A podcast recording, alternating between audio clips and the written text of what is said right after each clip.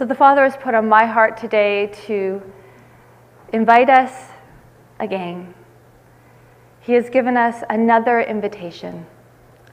I say another invitation because He invites us every moment of every day to come and to be with Him, to come and to connect and to commune with Him. Today, He wants to extend yet another invitation to each and every one of us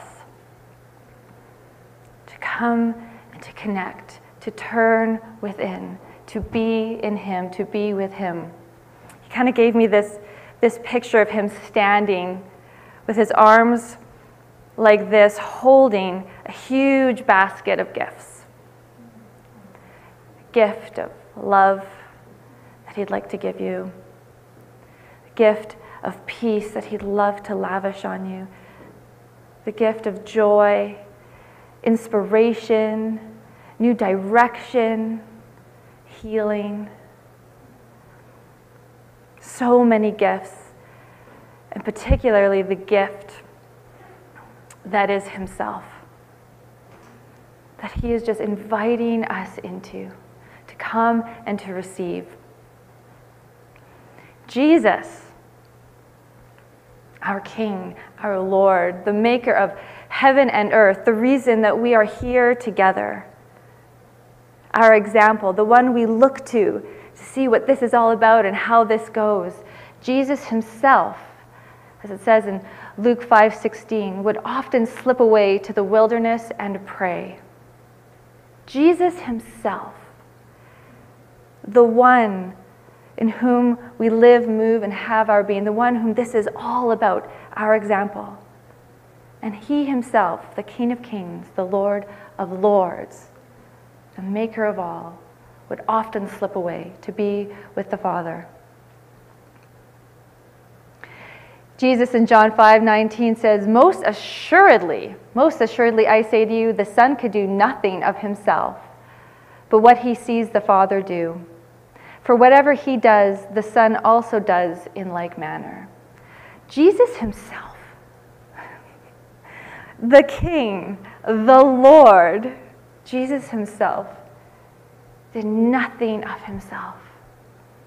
And so, all the more, the Father invites us to do nothing of ourselves but to be in Him and to walk with Him and to do with Him all things, every moment of every day. Jesus said, You, Father, are in me, and I in you. You, Father, are in me, and I in you. Such a oneness, an inseparable oneness. That's from John 17. Jesus when he was speaking to his disciples, same thing, invited them into the exact same relationship. He said, Abide in me, and I in you. That exact same relationship, that same level of closeness and intimacy and inseparableness between Jesus and the Father. We are invited into that same relationship to abide in Him and He in us, and us in each other, as you could read in John 17, John 15. I encourage you to read those passages. I thought it might be just kind of fun to go through some events as recorded in the gospel. Events that occurred uh, directly after Jesus was spending time with the Father. Just as some inspiration of just some of the many, many things, some of the many results, the fruit that comes with time with the Father as we turn within to the Father. Such as reminders of why we're here and new direction. Mark 1 35 to 39 records how early in the morning, while it was still dark, Jesus got up, left the house, and went away to a secluded place and prayed there for a time. Simon and his companions eagerly searched for him, and they found him and said to him, Everyone is looking for you. He said to them, Let's go somewhere else to the towns nearby so that I may also preach there, for this is why I have come. And he went there, and he went into their synagogues, preaching throughout Galilee and casting out the demons. A refresh reminder of what your purpose is, why you're here, and some new direction to that. Here's one example of what comes from spending time with the Father. How about new teaching, new revelation? Here we see in Luke 11, 1 to 4, that it happened that while Jesus was praying in a certain place, when he had finished, one of the disciples said to him, Lord, teach us to pray, just as John also taught his disciples. And he said to them, When you pray, say, and this is the Lord's Prayer. It's more elaborate in Matthew, but in Luke it says, Father, hallowed be your name. Your kingdom come. As we see in other Gospels, your will be done on earth as it is in heaven. Give us each day our daily bread, and forgive us our sins. For we ourselves also forgive everyone who has sinned against us. And do not lead us into, into temptation. I mean, how many times has the Lord, Lord's Prayer been said over the last 2,000 years? And this came as some fresh revelation from Jesus after spending some time with the Father. How about transfiguration? Transformation. Are you looking for some transformational change within within your life? Transfiguration means a complete change or form of appearance into a more beautiful or spiritual state.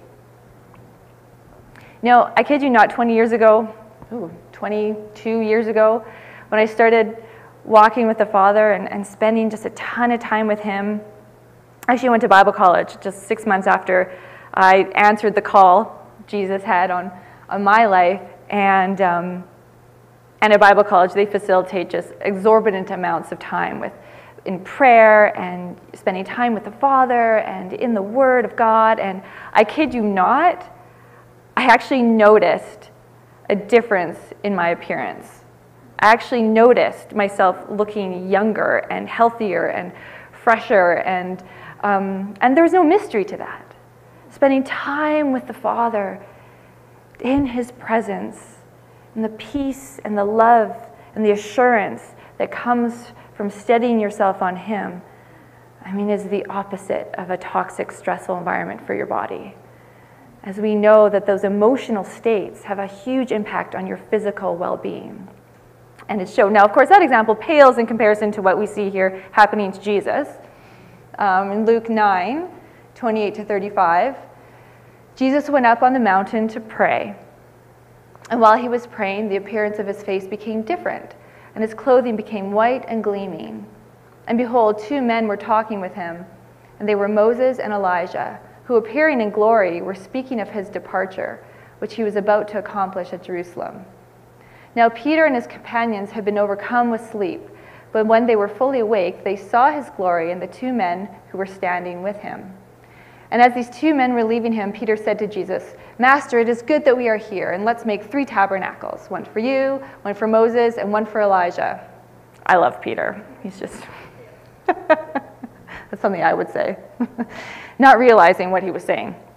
But while he was saying this, a cloud formed and began to overshadow them, and they were afraid as they entered the cloud. And then a voice came from the cloud saying, This is my son, my chosen one.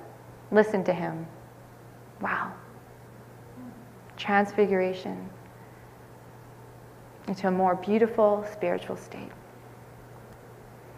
How about a miracle? Do you need a miracle in your life? Go to the Father. Talk to Him about it. Man, do we spend a lot of time with our problems? Do we spend a lot of time in the narrative of our worries? The Father's just saying, Come to me. Come to me. Immediately after, I'm just in Matthew 14, 22 to 25. It says, This was right after Jesus had just spent a whole bunch of time um, ministering to large crowds. Um, immediately afterwards, he compelled the disciples to get into the boat and to go ahead of him to the other side while he sent the crowds away. After he had sent the crowds away, he went up on the mountain by himself to pray. And when it was evening, he was there alone. He's on the mountain by himself with the Father praying. The, the boat was already a long distance from land, battered by the waves, for the wind was contrary. So they were in a big storm. And in the fourth watch of the night, Jesus came to them walking on the water.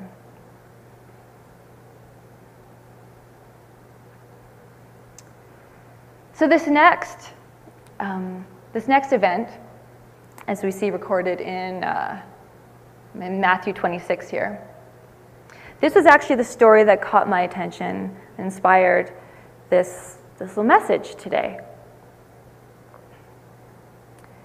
This is when Jesus is one of the, in one of the last scenes we see him in, in the Garden of Gethsemane, before he is arrested and um, tried and taken to his crucifixion. It says, Then Jesus came with them, to the, with the disciples, to a place called Gethsemane, and told his disciples, Sit here while I go over there and pray. And he took Peter and the two sons of Zebedee with him and began to be grieved and distressed. Then he said to them, My soul is deeply grieved to the point of death. Remain here and keep watch with me. And he went a little beyond them and fell on his face and prayed, saying, My Father, if it is possible, let this cup pass from me. Yet not as I will, but as you will. And he came to the disciples and found them sleeping, and he said to Peter, So, you men cannot keep watch for me with me for one hour. Keep watching and praying so that you do not come into temptation. The spirit is willing, but the flesh is weak. He went away again a second time and prayed, saying, My Father, if this cup cannot pass away unless I drink from it, your will be done. Again he came and found them sleeping, for their eyes were heavy. And he left them again and went away and prayed a third time saying the same thing once more. Then he came to the disciples and said to them, Are you still sleeping and resting? Behold, the hour is at hand, and the Son of Man is being betrayed into the hands of sinners. Get up, let's go. Beyond the one who is betraying me is near. Jesus. Jesus, again, fully God, Lord of Lords the maker of time, the beginning and the end. He came here and he knew exactly what the plan was. He was already preparing, he prepared the disciples in advance that, that this was going to happen to him, that he was going to be arrested, he was going to be betrayed, arrested, and he would die for the people, that he was the lamb that took away the sins of the world.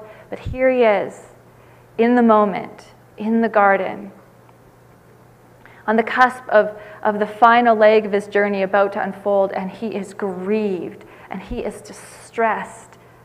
He was fully man, too. And he didn't just try to be brave on his own. He certainly didn't put all of his attention and his focus on his problems or what was ahead. What did he do? But he went to the Father. He went to the Father. He came and he fell on his face he came and he fell into grace over and over and over again. As I read this passage, it, it, just reminded me of that same thing that we see in young children when they start to become mobile.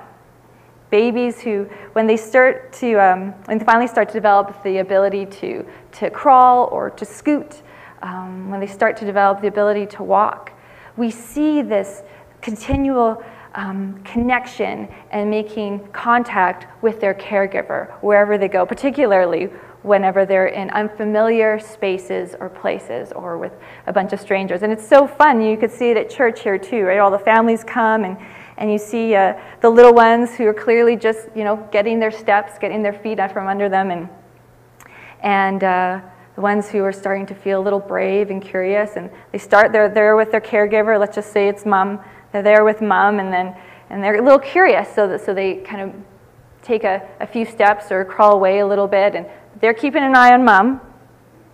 They know where mom is. They're probably touching mom. They're going to take a little step away. And then they come back to mom, and they're like, hmm, going to go explore a little bit more. So then they, they take a few more steps. Maybe they, they go down a, you know, a few meters or maybe to the next aisle. All the while, keep an eye on mom, making sure mom sees them and they see mom, and maybe they come back and they touch mom and so on and so forth. And they get a little braver, and then they come back, and then they get a little braver still, and, and they come back.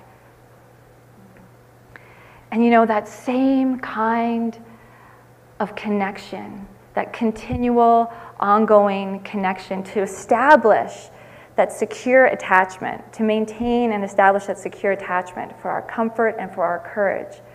That's what the Father is, is inviting us into. You know, a secure attachment has a few, a few characteristics. We see that, that children who have secure attachments with their, their caregivers are confident in their caregiver's support. They see their, their caregiver as someone who is a secure base from which they can confidently explore the world. They're keeping track of the caregiver during exploration. And, um, and they're continually approaching or touching the caregiver whenever there's an anxious or a distressed moment or situation. And they find comfort in proximity and the contact. So, establishing a secure attachment is all about quality and quantity. The Father brings the quality. The Father brings the quality, and He's inviting us into quantity today. Um, author, um, the developer of something called the polyvagal theory, which is just um, the science that looks at the interaction between the nervous system and our cognitive um, expressions, our cognitive lives, and the power and the necessity to, to calm the nervous system, to help the nervous system to feel safe in order us to have higher level cognitive functioning. And, um, and he makes this really interesting observation, as he says in his book. He says, mammalian organisms, sorry, this is Steve Porges, mammalian organisms love novelty, but novelty within a safe environment. Just think of puppies or kittens or even rat pups. You'll watch them and they'll play. There's a novelty and there's a movement that is away from the mother. But also, if there's something dangerous or fearful, they come back to the mother. It may appear paradoxical because those who are bold and seek novelty may also be those who have or have had the most efficient pathways back to safety. The Father is inviting us. He is a safe place. He's inviting us into that quantity to establish those pathways, well worn paths back to Him. Well worn paths back to Him. A quick path we know we can always run to every moment of every day, right in here.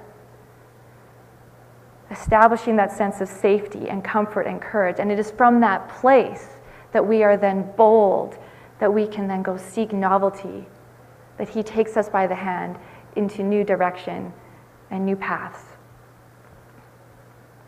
1 Peter 5 7 says, Pour out all your worries and stress upon him and leave them there, for he always tenderly cares for you. The Father is safe.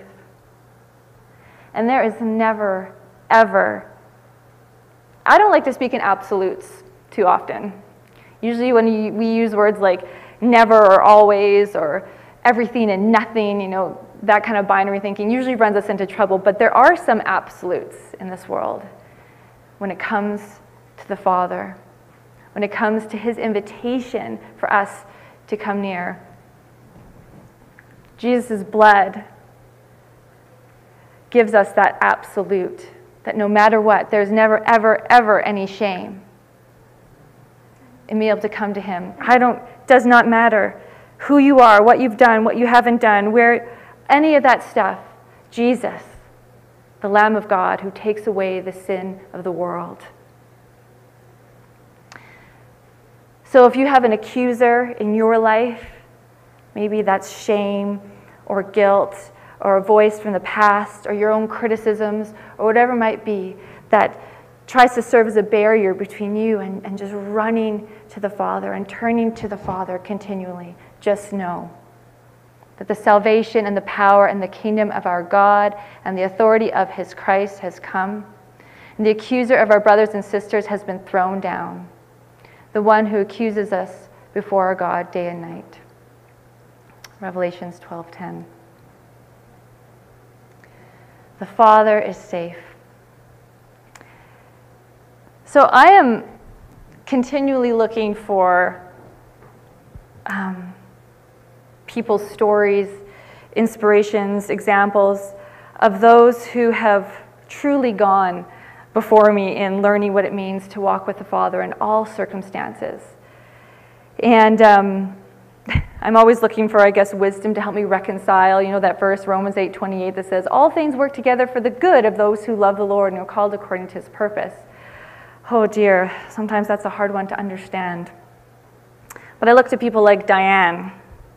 Diane Knight. She is a member of our sister church out in Balfour and has walked a very unique and challenging journey well, unique, but not, not totally unique to, to many people. Um, she's written a story called Alive and Well. It is a story about uh, her experience with her um, beautiful gift of a son, Justin, who was born with many special needs, and, and her very challenging path and journey with him. Um, a journey that culminated in his death when he was only 17 years old is also very much a story about her journey with the Father throughout that time. And she provides just so many nuggets of wisdom. And as I was reading through her book, I thought, wow, she just shares some things here that I think are just so fitting for the Lord's message for us today. And I'm just reading from uh, one, page 172. She titles this passage, God's Comfort. About four, oh, I do have her permission to read this, by the way.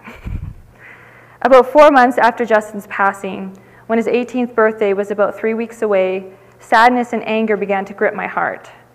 I felt angry with God and even took it out on our dog one day. How foolish of me. Deep down, I wanted some sense of control in a situation where I had none. Finally, I stopped fighting and went to sleep. In the morning, God's mercy was there for me. I had peace to start off my day. As it says in Lamentations 3:23, his mercies are new every morning. When I went for a walk with my dog that morning through the woods near our home, I listened to God and he directed me to take the path on the right. This was not my usual route, but thankfully I obeyed his promptings. I began to feel another wave of sadness and grief. Rather than reacting with my gut response of, oh no, here comes the grief, brace yourself, I tried to be more sensitive to God and to what He was doing in that moment. My eyes fell to the ground, and there was a single green leaf in the middle of the path. It was heart shaped. God's love came to my mind at that moment. I listened to Him further. God told me that He understood and that He loves me and knew I love Him. I felt His peace return. He had taken me from intense sorrow back into His presence. God's comfort is always sufficient. He taking me from intense sorrow back into his peace. And that's what the Father is there, available for and inviting you into amongst whatever it is that you may need continually, moment by moment, day by day. Diane, she summarizes her about nine of her top lessons that she learned on her journey with the Lord and Justin. And number eight, she titles Stay Close to Him. And those words are very, very meaningful to me. They were some of the final words that my husband's grandfather uh, spoke to us while he was still healthy and well and there to provide us with uh, wisdom and guidance before he lost his health to Alzheimer's and died. And of all the words that this very experienced man could speak to us, you know, when he had our attention, when he knew that this may be some of the final moments he'd ever be seeing us. Of all the words he could speak to us, all the words of advice and wisdom, he just simply said, stay close to him. And Diane elaborates on that. She says, Be careful that you don't leave God behind in your grief. You fill in the blank there, though. Be careful that you don't leave God behind in your joy anger, worry, adventure, whatever it may be. Let Jesus be your guiding light.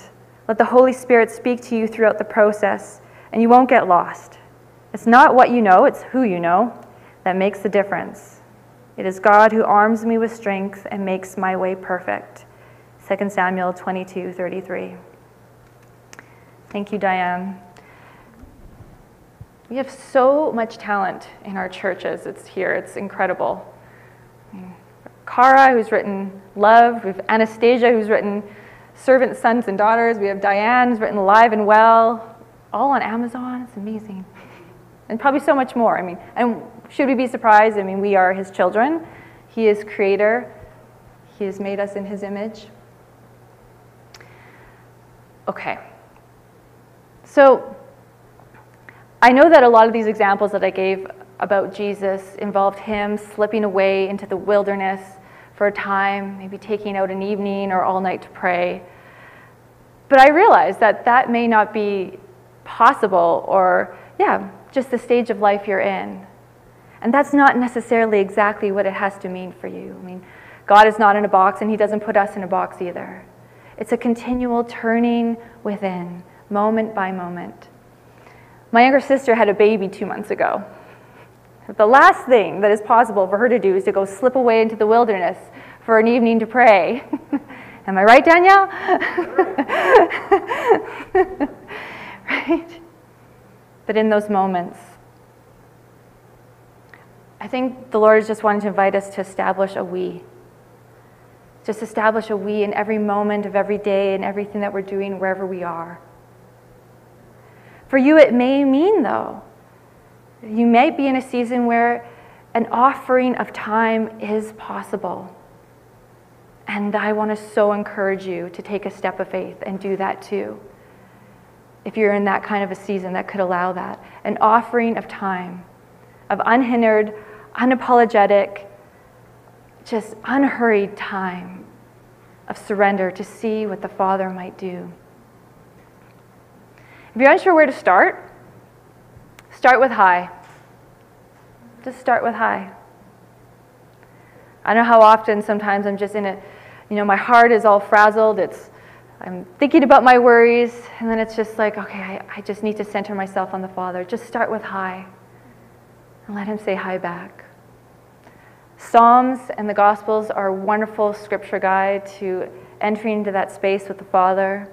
Worship music, my goodness. Supportive resources. Jesus Calling is amazing. I highly recommend experiencing the depths of Jesus Christ. Amazing. I have written a devotional myself. The Father has put some incredible inspirations and words on my heart over the last several months since the fall that um, He asked me to write down and share with others. So I'm really excited that I'm still playing around with the title uh, or the, um, the cover design. No idea what it's going to look like exactly yet, but that's coming out soon. And um, yeah, if you're interested in that, just email tamarachilds at shaw.ca and let me know, and I'll make sure I'll send you the link when it's ready. So I do this fun little exercise with my clients in session around uh, when, when they're wanting to make certain changes they want to see change in a certain area of their lives. In a particular context, we just do this really fun little exercise that I'll run you through here right now.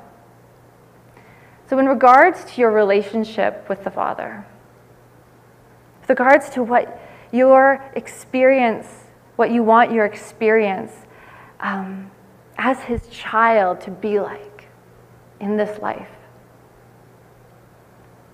what is it that you want? I mean, like, what is it that you really, really want?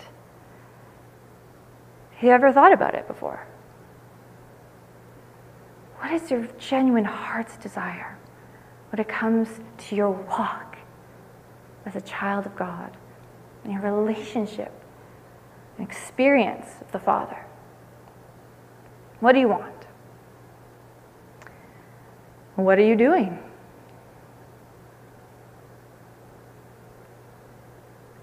Is what you're doing pointing you in the direction of what you want? Yeah? Fantastic. No? So, what's the plan? Because the Father is inviting us and is always inviting us to come and dwell, to come and dwell, moment by moment inviting us to come and dwell with Him, to turn within, a continual turning within, to say hi, to connect, to commune, so He can show you things and whisper things to you, and bless you, and, and touch you, and heal you, inspire you, and give you the greatest gift of all that is Him.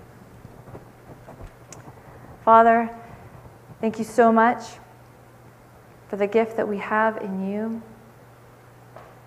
Thank you, Jesus, for what you have done to ensure an unhindered pathway that we can take moment by moment every single day to be one with you, just as you are with the Father. I just bless my family here, all those watching. Bless your children, Father. Show us the pathway of what that looks like for us. Help us to steady ourselves and be intentional about making you our very center of every moment of every day. May we just enjoy all the fruit and the gifts, the blessings that you have for us to receive through that. In Jesus' name, amen.